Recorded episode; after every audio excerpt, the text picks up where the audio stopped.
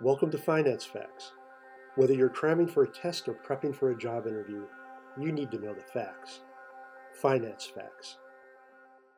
What's a closed end fund? There are two ways fund managers can raise money either open end or closed end. There are subtle and important differences between the two. A closed end fund raises money by selling shares to the public. The manager will use these funds to purchase assets which are managed for the benefit of shareholders.